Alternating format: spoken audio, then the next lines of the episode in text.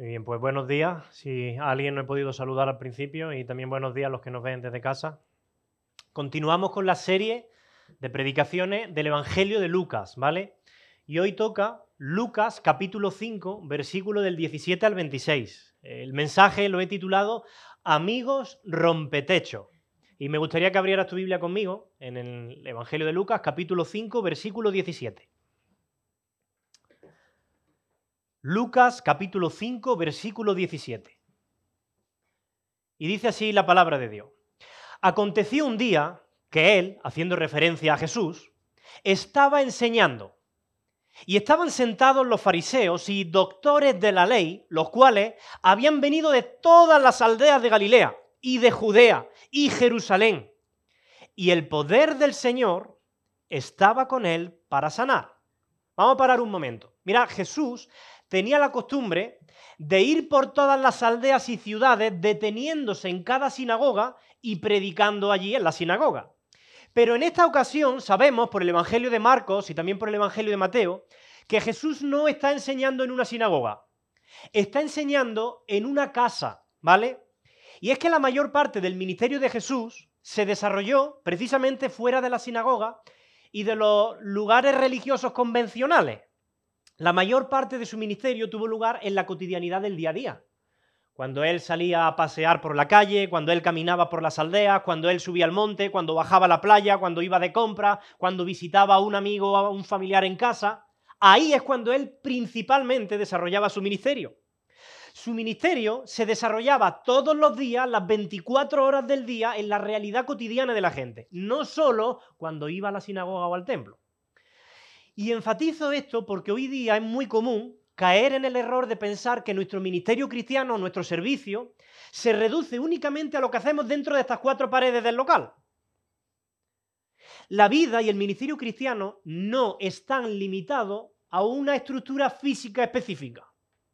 Y al igual que Jesús, tú y yo estamos llamados a desarrollar nuestro ministerio cristiano, nuestra misión en la cotidianidad del día a día, todos los días, en todo momento. La misión que Dios te ha dado a ti de predicar el Evangelio, de ser luz y sal, de amar a tu prójimo, de orar por otro, de llevar a otro a los pies de Cristo, todo eso se desarrolla principalmente no dentro de la iglesia, sino fuera de la iglesia. Y a menudo lo malentendemos. Mira, si tú eres de esas personas que piensa que tu ministerio se acaba una vez que sales del local de la iglesia, entonces tienes una visión muy reducida o muy simplista del ministerio. Mira, yo estoy seguro, además lo sé, me consta, que aquí hay o ha habido personas que se han sentido frustradas alguna vez porque no encontraban cuál era su ministerio o el lugar donde servir en la iglesia. Y el error está en pensar que el ministerio es algo que se desarrolla solamente dentro de estas cuatro paredes. Entonces, si no encuentro algo que hacer, pues entonces no tengo ministerio. Escucha bien, Dios está mucho más interesado en el ministerio que se desarrolla fuera de estas cuatro paredes. Porque es ahí precisamente donde tú pasas el 98% de tu tiempo. En tu trabajo, en tu vecindario, en tu universidad, en tu gimnasio, en la frutería o en el supermercado de la esquina. Ahí es donde tú tienes la oportunidad de desarrollar tu ministerio. Así que no existe el cristiano sin ministerio, ¿vale? Todos los que somos cristianos tenemos un ministerio. Dios quiere usarte y quiere usarte mucho más allá de las actividades de iglesia, que también son importantes. Pero tú, al igual que Jesús, debes estar preparado para ello. Ser intencional. Que en una casa tienen la oportunidad de enseñar, enseña. Que tienen la oportunidad de orar, ora. Que tienen la oportunidad de consolar, consuela. Ahora bien, el versículo 17 que hemos leído dice que Jesús está en esa casa y estaban sentados, ¿quiénes? Fariseos y doctores de la ley los cuales habían venido de todas las aldeas de Galilea y de Judea y Jerusalén. Mirad, los fariseos y los doctores de la ley eran, por así decirlo, los enseñadores, los maestros oficiales del judaísmo. Ellos eran expertos en las sagradas escrituras. Y entonces gozaban de mucha autoridad dentro del pueblo. Y estaban allí para ver si conseguían pillar a Jesús en algún error teológico, a ver si eh, quebrantaba alguna tradición y podían acusarle y condenarle públicamente. Han venido de todas las aldeas, pero no tienen buenas intenciones. Están tan cerca de Jesús, pero a la misma vez tan lejos de Él. Y eso nos recuerda que si las personas se acercan a Jesús o a la iglesia con motivaciones incorrectas, egoístas o pecaminosas, les va a aprovechar de muy poco acercarse a Jesús, porque no tienen un corazón abierto y predispuesto a la obediencia. Y eso sucede con mucha más frecuencia de lo que nos imaginamos.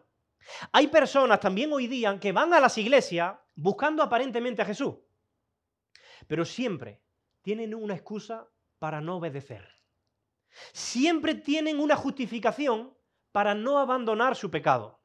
Y buscan el más mínimo fallo en algo en alguien para echárselo en cara, para excusarse ello. Y tratan de juzgar qué parte de la enseñanza de Jesús les parece bien y cuál no, haciendo una religión a su medida. Y a estas personas habría que recordarle que no hay posiciones intermedias con Jesús. Jesús dijo, el que no es conmigo es contra mí. Es decir, o aceptas su mensaje, su enseñanza íntegramente, o le estás rechazando completamente. La enseñanza de Jesús no nos ha sido dada para que nosotros la juzguemos, nos ha sido dada para que nosotros la obedezcamos. Y dice el versículo 18, un versículo después, y sucedió que unos hombres que traían en un lecho a un hombre que estaba paralítico, procuraban llevarle adentro y ponerle delante de él, delante de Jesús. Lucas nos dice que en esta escena aparecen unos hombres. Y en el Evangelio de Marcos podemos saber que eran cuatro, ¿vale? Cuatro amigos cargan con un paralítico. Y parece que la parálisis de este hombre es muy grave porque él no puede moverse por sí mismo. Depende de que otros lo trasladen. No sabemos si su parálisis era total o si era parcial, pero lo que sí podemos saber con seguridad es que ser paralítico en el siglo I era un infierno, una tortura. Mira, hoy día nuestra sociedad está muy sensibilizada con las personas que tienen discapacidad. Hoy día hay ayudas sociales, hay recursos, hay aparcamientos específicos para las personas con discapacidad, hay asientos reservados en el transporte público, los semáforos tienen señales auditivas, los edificios tienen rampa, la seguridad social a veces provee de sillas de ruedas o de otros recursos necesarios. Pero en el siglo I, una persona discapacitada, en primer lugar, era una persona estigmatizada teológicamente hablando, ya era considerado un maldito de Dios. No había las tecnologías que hay hoy día para hacerle la vida más fácil. Y a menudo eran excluidos socialmente, no podían acceder a un trabajo normal como los demás. En algunos casos, si tenían la suerte de que su familia no les había abandonado, que también sucedía, eran utilizados como mendigos es decir, la familia los llevaba a calles muy concurridas, los ponía, los sentaba al borde de los caminos y ellos se dedicaban a pedir a los transeúntes que le echaran alguna moneda. Yo no sé si tú te acuerdas de un cojo muy famoso que se sentaba, que ponían en la puerta de la hermosa, ¿lo recuerdas? Mirad, en Hechos capítulo 3, versículo 2, dice así, dice, y era traído un hombre cojo de nacimiento. Fíjate que dice que era traído, tenía que ser llevado, probablemente por sus familiares. Un cojo de nacimiento a quien ponían cuándo? Cada día, cada día, todos los días lo ponían allí a la puerta del templo que se llama la Hermosa. ¿Para qué? ¿Cuál era el propósito de vida de estas personas? Para que pidiese limosna de los que entraban en el templo. Cada día, mirad, este grupo de personas enfermos, cojos, paralíticos, pasaban sus meses, sus años en la misma situación. Y este paralítico acostado, él miraba al techo de su habitación y él sabía que nunca sería un hombre libre. No, habría no había tratamientos para él, perdón. No había tampoco operaciones quirúrgicas. No había rehabilitación. Su cuerpo era una prisión.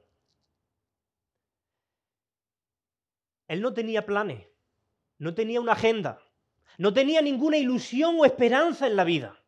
Y esa es la situación del paralítico. Ahora, ¿qué tenía a su favor? Puedes pensar, nada. Bueno, sí, sí tenía algo. Tenía cuatro amigos asombrosos. Yo no sé cómo este paralítico hizo para ganarse la amistad de estos cuatro amigos, ni tampoco para mantenerla y cultivarla en el tiempo. Lo que sé es que sin estos amigos, él nunca habría llegado a Jesús. Sin ellos nunca habría sido sanado. Sin ellos nunca habría sido perdonado, como veremos después. Y todo eso a consecuencia de haber elegido unos amigos extraordinarios. Dice Proverbio que hay amigos más unidos que qué? Que un hermano. Y este es un ejemplo de ello. Mirad, amigos de verdad son aquellos que conocen tu camilla. Son aquellos que conocen tu quebrantamiento, tu vida rota, tu necesidad. Porque solo entonces podrán ayudarte y ser como hermanos en tiempo de angustia. Y eso es precisamente lo que está sucediendo en esta historia. Jesús llega a Capernaum, que es el pueblo de estos cinco amigos. Y yo me imagino, a mí me gusta mucho imaginar, me imagino a estos amigos jugando en la casa del paralítico. Imagino que quedarían allí, porque si no. Eh, en la casa del paralítico, jugando en una de las habitaciones, quizás las cartas, al dominó, pero de repente estos cinco amigos empiezan a escuchar un murmullo cada vez más fuerte.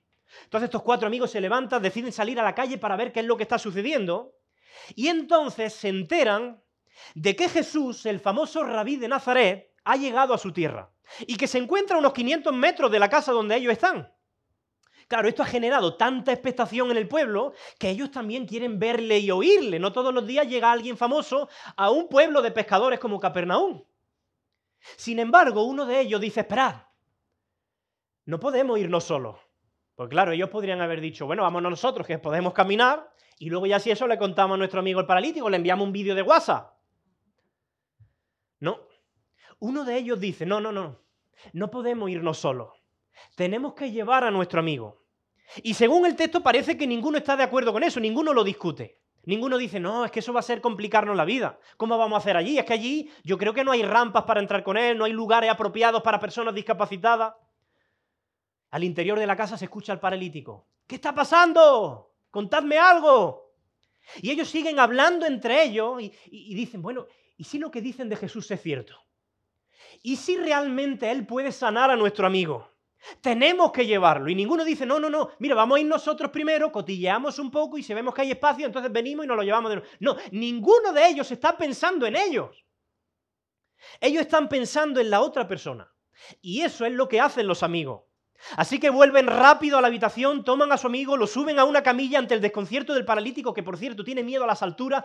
Él pregunta, ¿qué es lo que pasa? ¿Qué estáis haciendo? Y ellos salen corriendo en dirección a la casa donde dicen que está Jesús. Pero para su sorpresa, cuando están a unos 50 metros de la casa, se dan cuenta de que la casa está repleta de gente. Allí no cabe un alfiler ni dentro ni fuera. Claro, la gente se apretujaba fuera. ¿Por qué? Porque ya que no podían entrar y ver a Jesús, pues por lo menos tratan de pegar el oído a ver si escuchan algo. Allí no abre nadie un hueco. Pero si grande era el problema, más grande va a ser el amor de estos amigos. Dice el versículo 19 que no hallando cómo introducir a este hombre en la casa a causa de la multitud, subieron encima de la casa con el paralítico a cuestas. Quiero que te lo imagines. ¿eh? Y por el tejado abrieron un agujero, según los evangelios paralelos, abrieron un agujero y le bajaron con el lecho, poniéndole en medio delante de Jesús. Ahora, yo quiero que tú te imagines esta escena, ¿vale? A veces la leemos demasiado deprisa. Piensa que Jesús está enseñando rodeado de gente. Además de gente seria, ¿eh? doctores de la ley. Los evangelios nos dicen una y otra vez que siempre que Jesús enseñaba, él creaba mucha expectación. La gente se quedaba asombrada, anonadada, porque Jesús enseñaba como quien tiene autoridad. Así que el nivel de concentración dentro de esa casa debe ser altísimo. Todos tienen que tener los ojos puestos en Jesús, asombrados. Nadie le quita el ojo. Pero de repente, el nivel de distracción empieza a aumentar. Hay un ruido que parece venir del techo.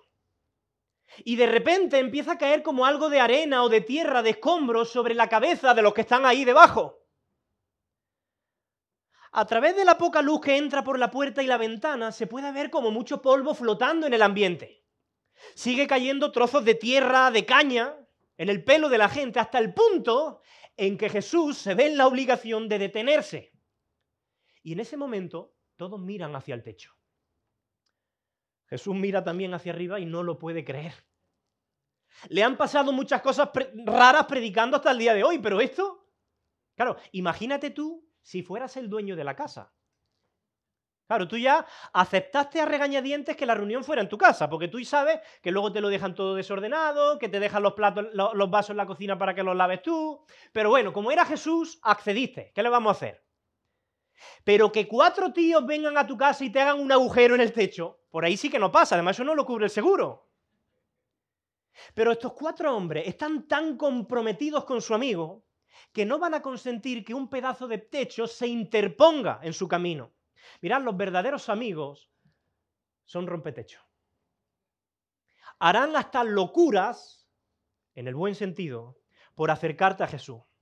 Y ellos son un ejemplo de cómo deberíamos ministrarnos, ayudarnos y servirnos los unos a los otros. Porque no hay otra manera de construir una verdadera amistad.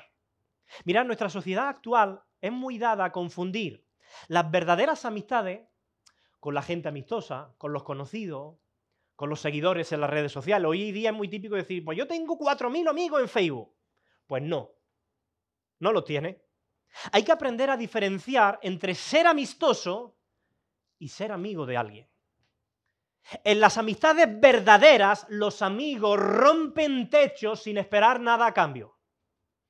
Te hago una pregunta personal, contéstala dentro de ti. ¿Tienes verdaderos amigos? Los verdaderos amigos son los que te acercan a Jesús. Y quiero lanzaros dos preguntas. La primera de ellas, mirad, en esta historia hemos visto a personas cargando con alguien, ¿vale? Para acercarlo a los pies de Jesús. Te hago esta pregunta. ¿Te han cargado a ti alguna vez? ¿Te han cargado a ti alguna vez en tu vida? Y no estoy hablando de cargarte físicamente, sino de alguien que ha cargado contigo cuando estabas pasando por un mal momento, por una crisis de fe. Alguien que ha cargado contigo cuando has pasado por etapas de tu vida donde estabas viviendo en pecado o donde estabas enfrentando circunstancias que te desbordaban y estabas desanimado. Personas que te hayan enseñado el Evangelio, que te hayan discipulado, que te hayan acompañado, que hayas podido quedar con ellas para leer la palabra, para orar, para llorar, para desahogarte, para confesar tus luchas. ¿Tienes alguien en tu vida que esté cargando contigo ahora? ¿Tú tienes una amistad en el Señor que realmente te esté ayudando en tu proceso de santificación? Porque todos los que estamos aquí, todos sin excepción, necesitamos tener a alguien que nos ayude. Fíjate lo que dice el texto de Eclesiastés, capítulo 4, versículo 9 y 10. Dice, mejores son dos que uno, porque tienen mejor paga de su trabajo. Porque si cayeren, el uno levantará a su compañero. Pero ay del solo, que cuando cayere no habrá segundo que le levante. Ay del hermano de la, de la hermana que está aquí y está viviendo su cristianismo solo. Ay de la persona que está aquí entre nosotros y que no abre su corazón con nadie que no pide oración por nada, que no le cuenta a nadie que ha tenido una mala semana. Dice la Biblia, ay del solo. Mirad, muchas veces cuando la gente ya pide ayuda es demasiado tarde. Porque han estado durante meses, años, en una situación de parálisis espiritual, de pecado, de apatía, de tristeza, y no se lo han dicho a nadie. ¡Ay del solo! Mirad, dentro de las iglesias hay personas que sufren en silencio. Personas que están pasando por una situación muy complicada y que no tienen a nadie con quien abrir su corazón o buscar ayuda. Y si eso sucede aquí en esta iglesia, eso sería terrible, porque estaríamos haciendo un papelón. estaríamos reuniendo una vez a la semana, cantamos cuatro canciones, tomamos un trocito de pan, un vasito de vino, echamos una ofrendita y nos vamos para casa. Nos damos un abrazo a la una ¿Eso es el cristianismo? ¿A eso se reduce la vida cristiana? Tú tienes a alguien a quien le puedas decir, mira, lo estoy pasando muy mal con mi marido, lo estoy pasando muy mal con mi mujer, o con mis hijos, o estoy luchando con este pecado. Hay hermanos que nunca han tenido este tipo de relación y eso es muy triste. Y creo que no me equivoco, lo que voy a decir es fuerte, pero creo que no me equivoco si digo que dentro de las iglesias hay muchos hermanos, pero pocos amigos. Nos vemos una vez a la semana, nos saludamos. Hola hermano, ¿qué tal estás? Bien. Pero ¿y amigos?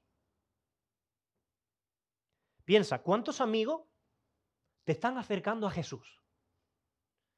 ¿A qué persona de aquí tú tienes la confianza de llamar y decir, anoche metí la pata? Así que mi primera pregunta es esta. Alguien está cargando contigo y si no es así, tú necesitas buscar un compañero de viaje. Porque es muy triste que entre nosotros no crezcamos en amistad. En la iglesia deberían desarrollarse las amistades más sinceras y profundas. Ese amigo que no te juzga. Ese amigo que cuando tú le cuentas un pecado no hace y se le abren los ojos, sino que te entiende. Ese amigo que es un hermano en tiempo de angustia. Y yo quiero hacer un llamado a esta iglesia en el nombre del Señor a que trabajemos la amistad. Pero para eso hay que dedicar tiempo a otro. Hay que salir, hay que charlar, hay que quedar a tomar café, hay que dar paseo, hay que sacrificarse y coger el teléfono a menudo para llamar a alguien, porque la amistad cuesta cuidarla. Y hoy día la sociedad, el mundo, nos trata de convencer de que nosotros tenemos muchos amigos. Y es mentira, la amistad de este siglo es superficial. Muy pocas personas hoy día quedan para estar juntos y mirarse a los ojos en vez de estar mirando el móvil. Pocos son los que abren su corazón el uno con el otro para animarse en el Señor, para llorar, para orar juntos, para compartir hobby, para divertirse sanamente. Y si tú no tienes eso, no te conformes con menos. Porque Dios quiere que lo tengas. ¿Sabes por qué? Porque los verdaderos amigos son los que te acercan a Jesús. Pero quiero hacerte una segunda pregunta aquí. Y es esta. ¿Y tú? ¿Estás cargando con otro? Porque todo creyente necesita ser cargado, pero todo creyente necesita también a su vez sentir el peso de la carga de otro. El apóstol Pablo en Gálatas 6.2, fijaos lo que dice, llevad los unos las cargas de los otros y cumplid así la ley de Cristo. Te pregunto, ¿tú estás cuidando de algún hermano en la fe? ¿Estás cuidando de las personas nuevas que vienen a la iglesia? Eso es ser cristiano. Dedicar tu vida y tu tiempo a otras personas. Porque claro, si nosotros decimos que amamos a Dios, ¿cómo se demuestra eso? Yo puedo decir, yo amo mucho a Dios y me golpeo el pecho, yo amo un montón al Señor, vale. Pero ¿cómo puedes ver tú de manera tangible y objetiva que lo que yo digo con mi boca es verdad? Pues la Biblia dice que eso sí se puede demostrar, que el amor a Dios se demuestra amando y sirviendo a otras personas. Que si yo digo a golpes de pecho yo amo mucho al Señor, pero luego no me ves amando a otros, sirviendo a otros, sacando tiempo para ellos, si no llamo al enfermo, o trato de ayudar al necesitado, entonces ¿dónde está todo ese amor del que presumo? El apóstol Juan, fíjate lo que escribe en su primera carta, primera de Juan capítulo 4. El que no ama a su hermano a quien ha visto, ¿cómo va a amar a Dios a quien no ha visto? Y nosotros tenemos este mandamiento de él, que el que ama a Dios, ame también a su hermano. Así que es importante buscar no solamente a alguien que te cargue a ti y cuide de ti, sino también a alguien a quien tú puedas cargar. Porque, ojo, podemos convertirnos en personas que siempre esperan que otros lleven nuestras cargas, pero que nunca estemos dispuestos a llevar las cargas de otros. Mira, tú no puedes controlar quién se preocupa de ti. Puedes tratar de buscarlo, de incitar a alguien, de animarlo, pero eso al final no depende de ti. Lo que sí depende de ti y es tu responsabilidad es buscar a alguien a quien tú puedas ayudar. Y yo te aseguro que si tú te tomas en serio esta tarea, ese esfuerzo va a terminar dando fruto y probablemente la otra persona a la que tú estás ayudando o incluso otros hermanos se van a terminar preocupando también por ti. No seas de los que espera que haya alguien que siempre se acerque a ti. Actúa tú y acércate tú a otro. Ahora, aquí quiero hacer un paralelismo porque el texto me lo ha puesto fácil. Mirad, en el siglo XXI no solamente estamos rodeados de paralíticos físicos, sino principalmente de paralíticos espirituales. Personas que por sí mismas, debido a su pecado, no pueden acercarse a Jesús, no pueden. Y la parálisis espiritual es mucho más grave que la parálisis física. Mira, si tú entiendes cuál es la posición en la que se encuentran las personas que te rodean, tus familiares no creyentes, tus vecinos no creyentes, tus hijos, tus amigos, tus compañeros de trabajo no creyentes, si tú comprendes que ellos están en una condición de parálisis espiritual, entonces tú vas a entender que el llamado que Dios te está haciendo es a detenerte, a parar tu ritmo de vida y tratar de ayudar a esas personas para llevarles a los pies de Jesús. Porque ellas no pueden por sí mismas. Todas las personas necesitan ayuda. Mirad, las personas de esta sociedad necesitan que tú y yo nos detengamos en el camino, que bajemos un poco el ritmo de vida. Porque a veces los cristianos somos como el hámster que corre dentro de, la rueda. ¿Lo habéis visto los hámsters que corren? Corren, corren, corren, corren, corren, corren, corren, pero siempre están en el mismo punto. Y muchos creyentes vivimos así, lunes, martes, miércoles, jueves, viernes, sábado, domingo, lunes, martes, así, semana tras semana, pero luego tú dices, bueno, ¿qué he hecho yo esta semana de especial? ¿Qué he hecho yo que esté alineado con la misión de Dios? ¿Qué he hecho yo que impacte al reino de Dios? Y muchas veces tenemos que reconocer que no hemos hecho nada significativo, simplemente nos hemos dedicado a vivir y a existir y a subsistir. Y lo primero que tenemos que entender es que si no paramos, probablemente vamos a dejar en el camino a muchos paralíticos espirituales a los que tú podrías haber cargado y servido para llevar a los pies de Jesús. Pero lo segundo que nos recuerda esta historia es que llevar personas a Jesús es una tarea difícil, no es tan sencilla como nos gustaría. La misión que Dios te ha encomendado a ti y a mí es difícil.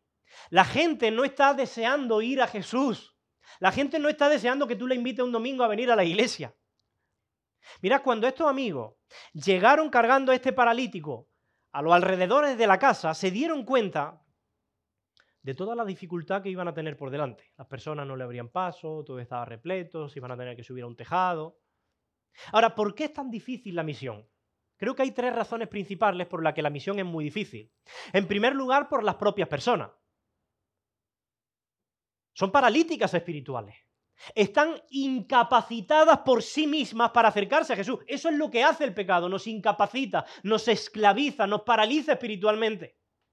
Así que es difícil por las propias personas. En segundo lugar, por las circunstancias. Yo no sé si a ti te ha pasado alguna vez que has querido, por ejemplo, invitar a alguien a la iglesia o para quedar con ella y hablarle del Evangelio y quedas, pero a última hora sucede algo que lo impide. Es como que el sábado por la noche te llama incluso, bueno, mañana qué hora me recoges? A, a las 10 estoy ahí en la rotonda. Y por cualquier cosa, por X circunstancias, todo termina torciéndose. La circunstancia. Y en tercer lugar, por nuestro enemigo espiritual.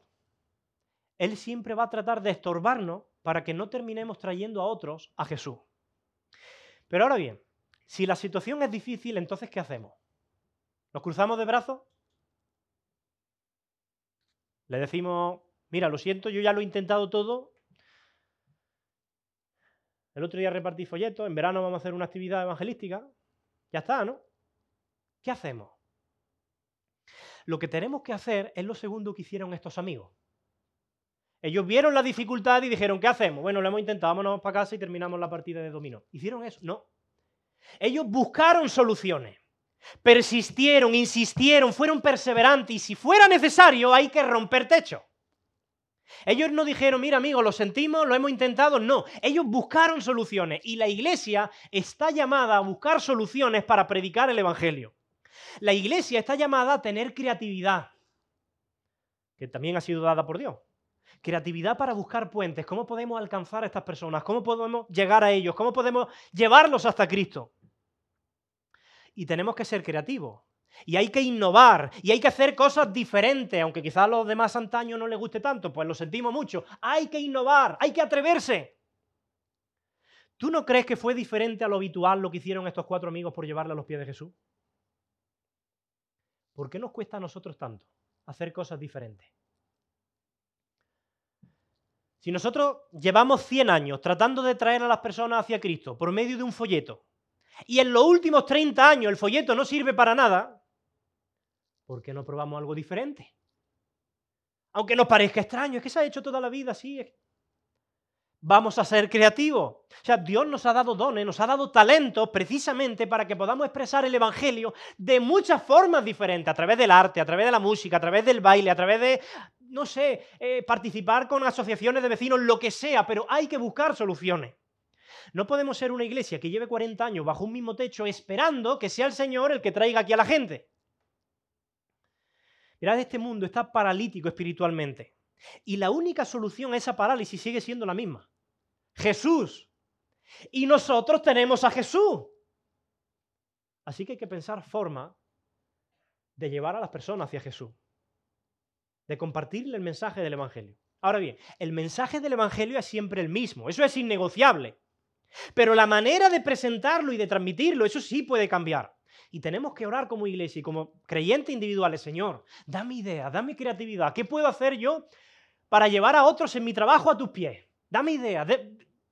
Y hay que atreverse. Ahora bien, no vamos a poder hacer nada de esto si no tenemos dos características que tenían estos amigos, ¿vale? ¿Cuál es la primera característica que yo veo en ellos? La primera es confianza.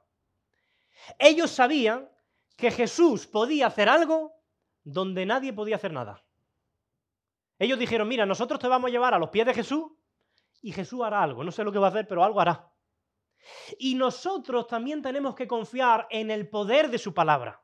Mira, cuando tú le envías una predicación a alguien por WhatsApp, tú tienes que confiar. Porque si tú mismo no confías, si tú dudas, si tú crees que lo que estás enviando no tiene poder, probablemente entonces ni siquiera hagas el intento de enviarlo. Tú tienes que seguir creyendo que el Señor va a hacer algo con tu familia, con tus hijos. Tú tienes que creer que todo ese trabajo que tú estás haciendo, todo ese esfuerzo, con eso Jesús hará algo. Que su palabra no vuelve vacía, confía.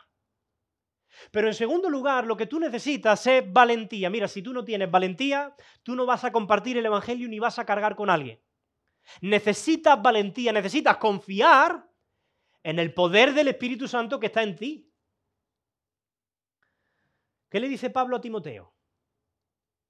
Le dice eh, Timoteo que no nos ha sido dado espíritu de cobardía, sino de qué? De poder. Ahora bien, cuando tú no tienes valentía, entonces ¿por qué no tienes valentía?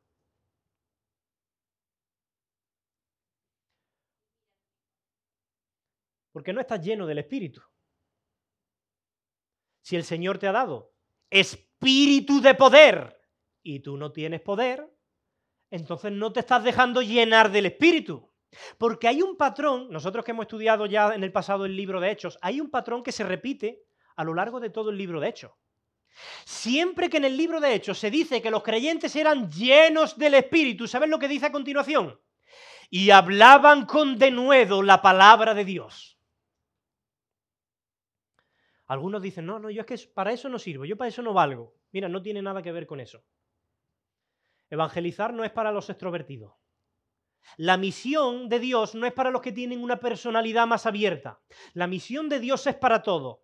Pero es tan difícil llevarla a cabo que solo es posible hacerlo en el poder y en la llenura del Espíritu. Pero cuando tú estás lleno o llena del Espíritu, entonces tú quieres compartir y hablar de Jesús a otros. No estás esperando que alguien te diga, mira, este día tenemos que ir. No.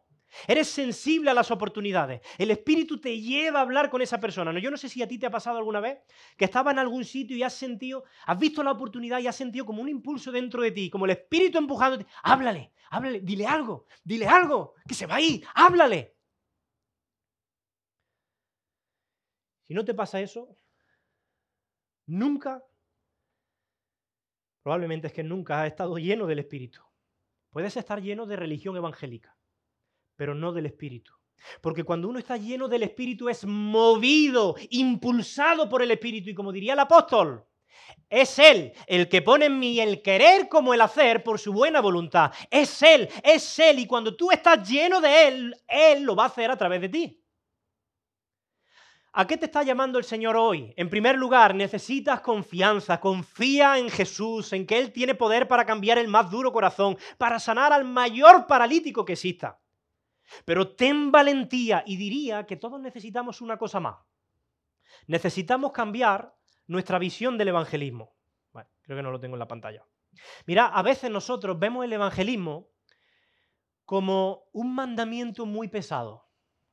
Uf, hay que salir a evangelizar. Cuesta es un fenómeno. Bueno, hay que hacerlo, lo dice Jesús. Y es triste que lo veamos de esa manera. Y que no lo veamos como el mayor privilegio que tenemos. Que el Señor te esté utilizando a ti para el ministerio de la reconciliación, para coger la mano del pecador, del paralítico, y coger la mano del Señor y darle a conocer a Cristo y que Él haga el resto. Esa debería ser nuestra visión del evangelismo, un privilegio. Bueno, creo que me he extendido bastante aquí. Hemos dejado al paralítico colgando en el techo, así que vamos a bajar al paralítico Seguid conmigo en esta casa, ¿vale? El paralítico se balancea por el techo mientras sus amigos lo bajan con cuidado. Han tenido que hacer un buen agujero, porque imaginaos, una camilla, un lecho para bajarlo, claro, no lo bajan en vertical, lo bajan en horizontal. Todos los que están dentro de la casa están mirando al paralítico y diciendo, madre mía, esto no lo he visto en la vida. Todos miran al paralítico excepto una persona. Hay alguien que no está mirando al paralítico. Versículo 20. Fíjate lo que dice. Al ver Jesús, él, al ver él, la fe de quién? De ellos, de los amigos rompetecho. Le dijo al hombre, hombre, tus pecados te son perdonados. Jesús vio la fe de ellos. Jesús lo está flipando con ellos. Mira, a mí me gusta imaginar a un Jesús más cercano, ¿vale? Así que yo me imagino a Jesús, un Jesús más amigable, ¿no? Que mira para arriba, se inclina hacia los amigos y ve lo que están haciendo y Jesús lo flipa.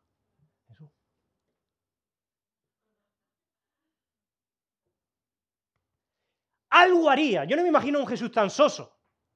Jesús vería a estos hombres sudando, cargando con el peso de una camilla, que habían subido hasta un tejado, que habían roto techo, rojos como un tomate, y Jesús diría, ole, La Biblia dice, mira qué bonito, al ver Jesús la fe de ellos, y sabes que tengo una buena noticia para ti, Jesús ve tu fe. Jesús ve tu fe.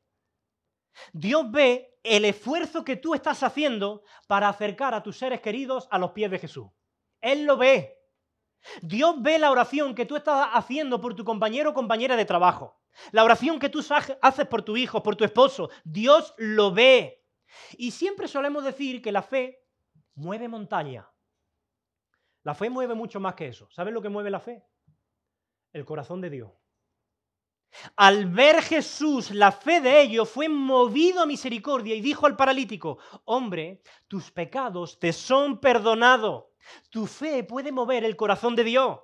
Pero tenemos que romper techos, tenemos que doblar rodillas, tenemos que seguir orando y predicando. Ahora yo os pregunto, ¿de qué sirve una casa llena de personas cuando la necesidad estaba afuera? ¿Te has dado cuenta? Todo el mundo está dentro de la casa y abarrotados que ya no se pueden ni mover. Pero ¿dónde está la necesidad? Fuera de la casa, con el paralítico. Y yo creo que los que estaban fuera, en el techo, estaban más cerca de Jesús que los que estaban dentro. Porque como he dicho antes, a veces podemos estar muy cerca de Jesús y a la misma vez muy lejos. Mira, yo como pastor pues tengo muy clara la gran importancia que tienen las actividades de iglesia, las reuniones de iglesia. Pero a veces podemos desear estar tanto aquí en la casa, ver a Jesús, escuchar la predicación, tocar el piano, la guitarra, cantar una canción, que nos olvidamos que la mayor necesidad está allá afuera. Y creo que los cristianos nos hemos obsesionado con estar dentro, cerquita de Jesús, con el aire acondicionado, con la calefacción, mientras la mayor necesidad está allá afuera. Ojalá un día, fíjate lo que voy a decir, ojalá un día tú no vengas a una reunión de iglesia y luego me digas, José Daniel, mira que, que no pude ir el domingo. Es que en el camino cuando iba ahí me encontré con una mujer que estaba rota. Y le tuve que hablar del Evangelio. Y fue precioso. Y oré por ella. Y abrió su corazón y estuvimos orando, compartiendo juntos. Mira, me atrevo a decir que esa reunión que tú tuviste, ese encuentro, fue más importante que el que tú venías. Y no me malentendáis. Pero nosotros a veces solo estamos pensando en ir a la iglesia, en hacer cosas para nosotros. Y en el camino estamos dejando la necesidad a un lado. Y quiero recordar algo importante, ¿vale? Nosotros lo que tenemos que hacer es llevar a las personas a Jesús y luego descansar en su soberanía. Pues quiero puntualizar esto. Que tú hagas todo lo que estos amigos hicieron no significa que Dios vaya a salvar a todas las personas. Tu función, tu responsabilidad es llevar a las personas a los pies de Cristo, tratar de acercarlas, hablarles de Él, compartir el Evangelio. Lo que Jesús haga después, es cosa suya. Eso ya no depende de ti. Y de hecho, a veces, yo diría que la mayoría de las veces, Jesús va a actuar de una manera muy diferente a como tú esperabas. Mira, piensa en esto, ¿vale? Después de la gran aventura de estos amigos, después de sudar la gota gorda, de tener las manos arañadas por el barro, y la arcilla del tejado, estos cuatro amigos, el paralítico y toda la multitud que está dentro de la casa están expectantes. ¿Qué es lo que esperan que Jesús haga? Que lo sane. Pero tú te has dado cuenta qué es lo primero que Jesús hizo. Jesús no lo sana. Mira qué interesante. Jesús le dice, Hijo, tus pecados te son perdonados. Y estas son las cinco palabras más importantes de la historia. Lo que la gente espera en esa casa es que el paralítico pueda ponerse en pie. La gente piensa que lo que el paralítico más necesita es correr, caminar, ir a comprar el pan, sacar el perro, salir a, dar un paseo con su mujer, con sus hijos. Este hombre lo que necesita para ser feliz es poder andar, eso es lo que ellos piensan. Pero Jesús le dice, no. Lo que tú necesitas para ser feliz es que Dios perdone tus pecados. Mira, estas palabras no pueden ser más contrarias a ese moderno y perverso evangelio de la prosperidad. Tú y yo, el ser humano en general, para ser feliz, lo que necesita es sentir el perdón de Dios. Sentir como Dios te dice, borrón y cuenta nueva. Mirad, muchas veces creemos que lo que necesitamos para ser felices es andar, es más dinero, es un novio, o una mascota, o tener hijos, o casarme. Que no, que no, que no. Que la felicidad auténtica y permanente se encuentra cuando Cristo te dice, hijo, tus pecados te son perdonados. De hecho, eso fue lo que Jesús hizo. Y a lo mejor al principio él no iba a hacer nada más. A lo mejor Jesús, después de decirle, hijo, tus pecados te son perdonados, lo mandaba allí a una esquina paralítico, pero con el gozo de la salvación. Y yo creo que a veces no le damos la importancia de vida a la salvación. Creo que siempre estamos mirando lo que nos falta. Y pensamos que vamos a ser felices con algo o con alguien más. Y la verdadera felicidad se obtiene cuando tú eres perdonado por Dios. Fíjate lo que dice en Primera de Juan, el apóstol Juan el que tiene al Hijo, el que tiene a Cristo, ese tiene la vida, la vida abundante. Y el que no tiene al Hijo, no tiene la vida. Es decir, la auténtica felicidad, la auténtica vida abundante es tener a Cristo. Tú puedes tener dinero en el banco, tres pisos en primera línea de playa y en Málaga. Pero si tú no tienes a Cristo, si tú no tienes el perdón de los pecados, entonces tú vas a seguir vacío y no tienes nada. Por cierto, alguien podría pensar, oye, ¿y qué pecados cometió este paralítico? Yo no me lo imagino saliendo mucho de fiesta. Pero Jesús sabe que los pecados más mortíferos, más mortíferos, los pecados más venenosos, como el resentimiento, la arrogancia, el orgullo, la envidia, la crítica, la lujuria, son pecados que se pueden cometer sin mover un solo dedo del pie. Incluso estando frente a un ordenador o a un teléfono móvil. Y cuando Jesús le dice a este hombre, hijo, tus pecados te son perdonados, agüita. Se metió en un gran lío. Dice el versículo 21. Uy, no sé si es un mensaje. ¿Hay una indirecta? Dice el versículo 21. Bueno, mientras lo busca Fernando, eh, lo leo yo. Dice, entonces los escribas y los fariseos comenzaron a cavilar diciendo, ¿quién es este que habla blasfemia? ¿Quién puede perdonar pecados si no solo Dios? Claro, yo no sé si tú te has dado cuenta de lo que está pasando bajo el techo de esta casa. Un joven de 30 años llamado Jesús que viene de Nazaret, le han puesto un paralítico a los pies, todo el mundo lo está mirando, especialmente los doctores de la ley que están con lupa a ver si comete algún fallo para acusarle. Y de repente Jesús no sana al muchacho, sino que le dice, hijo, a ti te digo, tus pecados te son perdonados. Y en ese momento los religiosos empiezan a arder por dentro. ¿Por qué molestan tanto esas palabras? Parecen más graves que romper el techo de la casa. Pues ahí no dijeron nadie nada, pero ahora... Mira, los judíos están escuchando a un hombre colocarse en la posición de Dios. Eso es lo que están viendo. Están viendo a un joven decir, yo te perdono los pecados. Y la gente, claro, dice, pero ¿cómo, cómo es eso posible? ¿Este quién se cree? Si solo Dios puede perdonar pecados.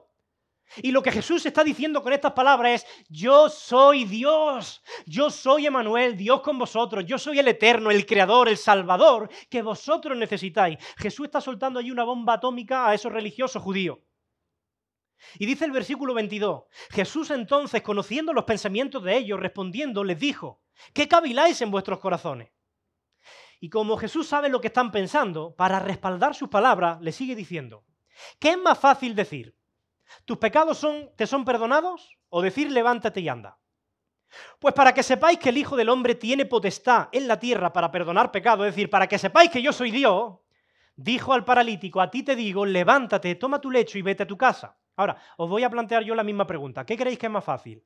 Decirle al paralítico, ese que lleva toda su vida sin andar, ¿tus pecados te son perdonados? O decirle, levántate y anda. ¿Qué creéis? ¿El qué? ¿Qué es más fácil o más difícil? ¿Más difícil decirle tus pecados te son perdonados? ¿Qué pensáis por ahí? Por allí dice Chari que no. Evidentemente las dos cosas son difíciles. Claro, desde una perspectiva podríamos pensar que es más fácil decir, es más fácil decir, tus pecados te son perdonados. ¿Por qué? Porque cualquiera puede decir eso. Otra cosa es que sea cierto, pero nadie puede demostrarlo o negarlo. ¿Cómo lo demuestra a nivel práctico? Sin embargo, decirle a un paralítico que se levante y que ande exige una demostración visible, una evidencia empírica. El perdón de los pecados ocurre en el corazón, pero que un paralítico se levante, eso tenemos que verlo. Ahora, si Jesús demuestra tener poder sobrenatural para sanar al paralítico, luego va a ser más fácil creer cuando dice tus pecados te son, perdonados. Esa es la razón por la que Jesús sana al paralítico. Él está quitando todos los obstáculos racionales para que ellos puedan creer que Él es el único Dios verdadero y salvador.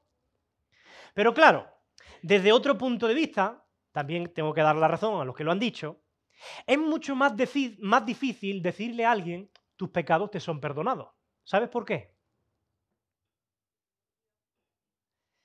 Mira, sanar a alguien no, lleva, no conlleva ningún esfuerzo. De hecho, antes de que Jesús sanara a gente, ya había otros que habían hecho milagros de sanidad. Pero cuando Jesús dijo, tus pecados te son perdonados, implícitamente, ¿tú sabes lo que Jesús estaba diciendo? Yo debo morir por ti para poder perdonar tus pecados. Porque sin derramamiento de sangre no hay remisión de pecados, no hay perdón de pecado. ¿Tú sabes por qué tus pecados a día de hoy pueden ser perdonados? Porque Jesús ha estado dispuesto a pagar en tu lugar el castigo que tus pecados merecían. Así que desde este punto de vista es mucho más fácil ser el sanador que ser el salvador. Ser el sanador no cuesta nada, no implica ningún sacrificio. Pero ser el salvador cuesta una crucifixión. Perdonar los pecados le costó a Cristo la muerte en la cruz del Calvario. Y si tú has recibido el perdón de tus pecados, es porque Cristo ha estado dispuesto a abrazar la cruz por ti. Y nada produce más gozo, más consuelo y más satisfacción al alma humana que sentirse plenamente perdonada. Por eso dice el texto y así finaliza. Versículo 25. Al instante, levantándose en presencia de ellos este paralítico, y tomando el lecho en el que estaba acostado, se fue a su casa caminando y glorificando a Dios. Versículo 26. Y todos, sobrecogidos de asombro, glorificaban a Dios y llenos de temor decían, hoy hemos visto maravilla. Ahora, quiero que, te, que observe la reacción de la gente. A priori parece positiva, ¿verdad? Ven que Jesús efectivamente tiene poder para perdonar pecado. Luego ven que tiene poder para sanar a un hombre paralítico. Todos lo están flipando. Dice, hoy hemos visto maravilla. Pero qué interesante. Ninguno de ellos se acerca a Jesús y le dice, Jesús, ya que puedes perdonar pecado, perdona también los míos. Qué triste es estar tan cerca de Jesús y tan lejos de su perdón. Pero es que eso sigue sucediendo hoy también. Aquí, en este día, puede haber personas que tengan un asombro general por las cosas que escuchan semana tras semana de Jesús. Que incluso se unan a las alabanzas de la multitud. Hoy hemos visto maravilla. Pero que no adoren realmente a Jesús ni busquen el perdón de sus pecados. Mira, aquel día muchos escucharon una simple enseñanza y se fueron diciendo, hoy hemos visto maravillas, pero solo uno recibió el perdón de los pecados. Y qué triste sería que tú te fueras hoy con una simple enseñanza, pero no diga, Señor Jesús, perdona mis pecados y hazme una nueva criatura que se levante como este paralítico y viva para tu gloria. Si tú estás aquí hoy y tú no estás seguro de tu salvación o nunca antes habías escuchado que Jesús puede perdonar tus pecados, no cometas el mismo error de las personas de esta historia. No te vayas de aquí con una simple enseñanza, pero sin recibir su perdón. Hoy tú no solamente puedes ver maravillas, tú puedes experimentar esas maravillas en tu propia vida. No endurezcas tu corazón, confiesa tu pecado al Señor ahí donde está, cierra tus ojos, díselo. Cree en el Señor Jesús de todo tu corazón, cree que Él puede perdonar tus pecados, cree que Él ya ha pagado por tus pecados en la cruz del Calvario y que puedes disfrutar con Él de una vida abundante. Y quiero cerrar diciendo una cosa. Mirad, hoy hemos visto la historia de cuatro amigos que rompieron un techo. Pero en la Biblia se habla de otro hombre que también rompió otro techo. ¿Lo recordáis? Pensando ahí. No estoy hablando literalmente. Mira, Jesús de Nazaret rompió otro techo. El techo que nos separaba de Dios. Jesús rompió el techo del cielo. Jesús, al igual que estos cuatro hombres, dijo, Padre, yo rompo este techo y voy a buscar a los paralíticos para salvarlos. Jesús rompió el techo del cielo para venir a buscarte a ti. Mirad, estos cuatro hombres, lo que ellos hicieron rompiendo el techo para traer salvación al paralítico, es lo que Cristo había hecho ya antes.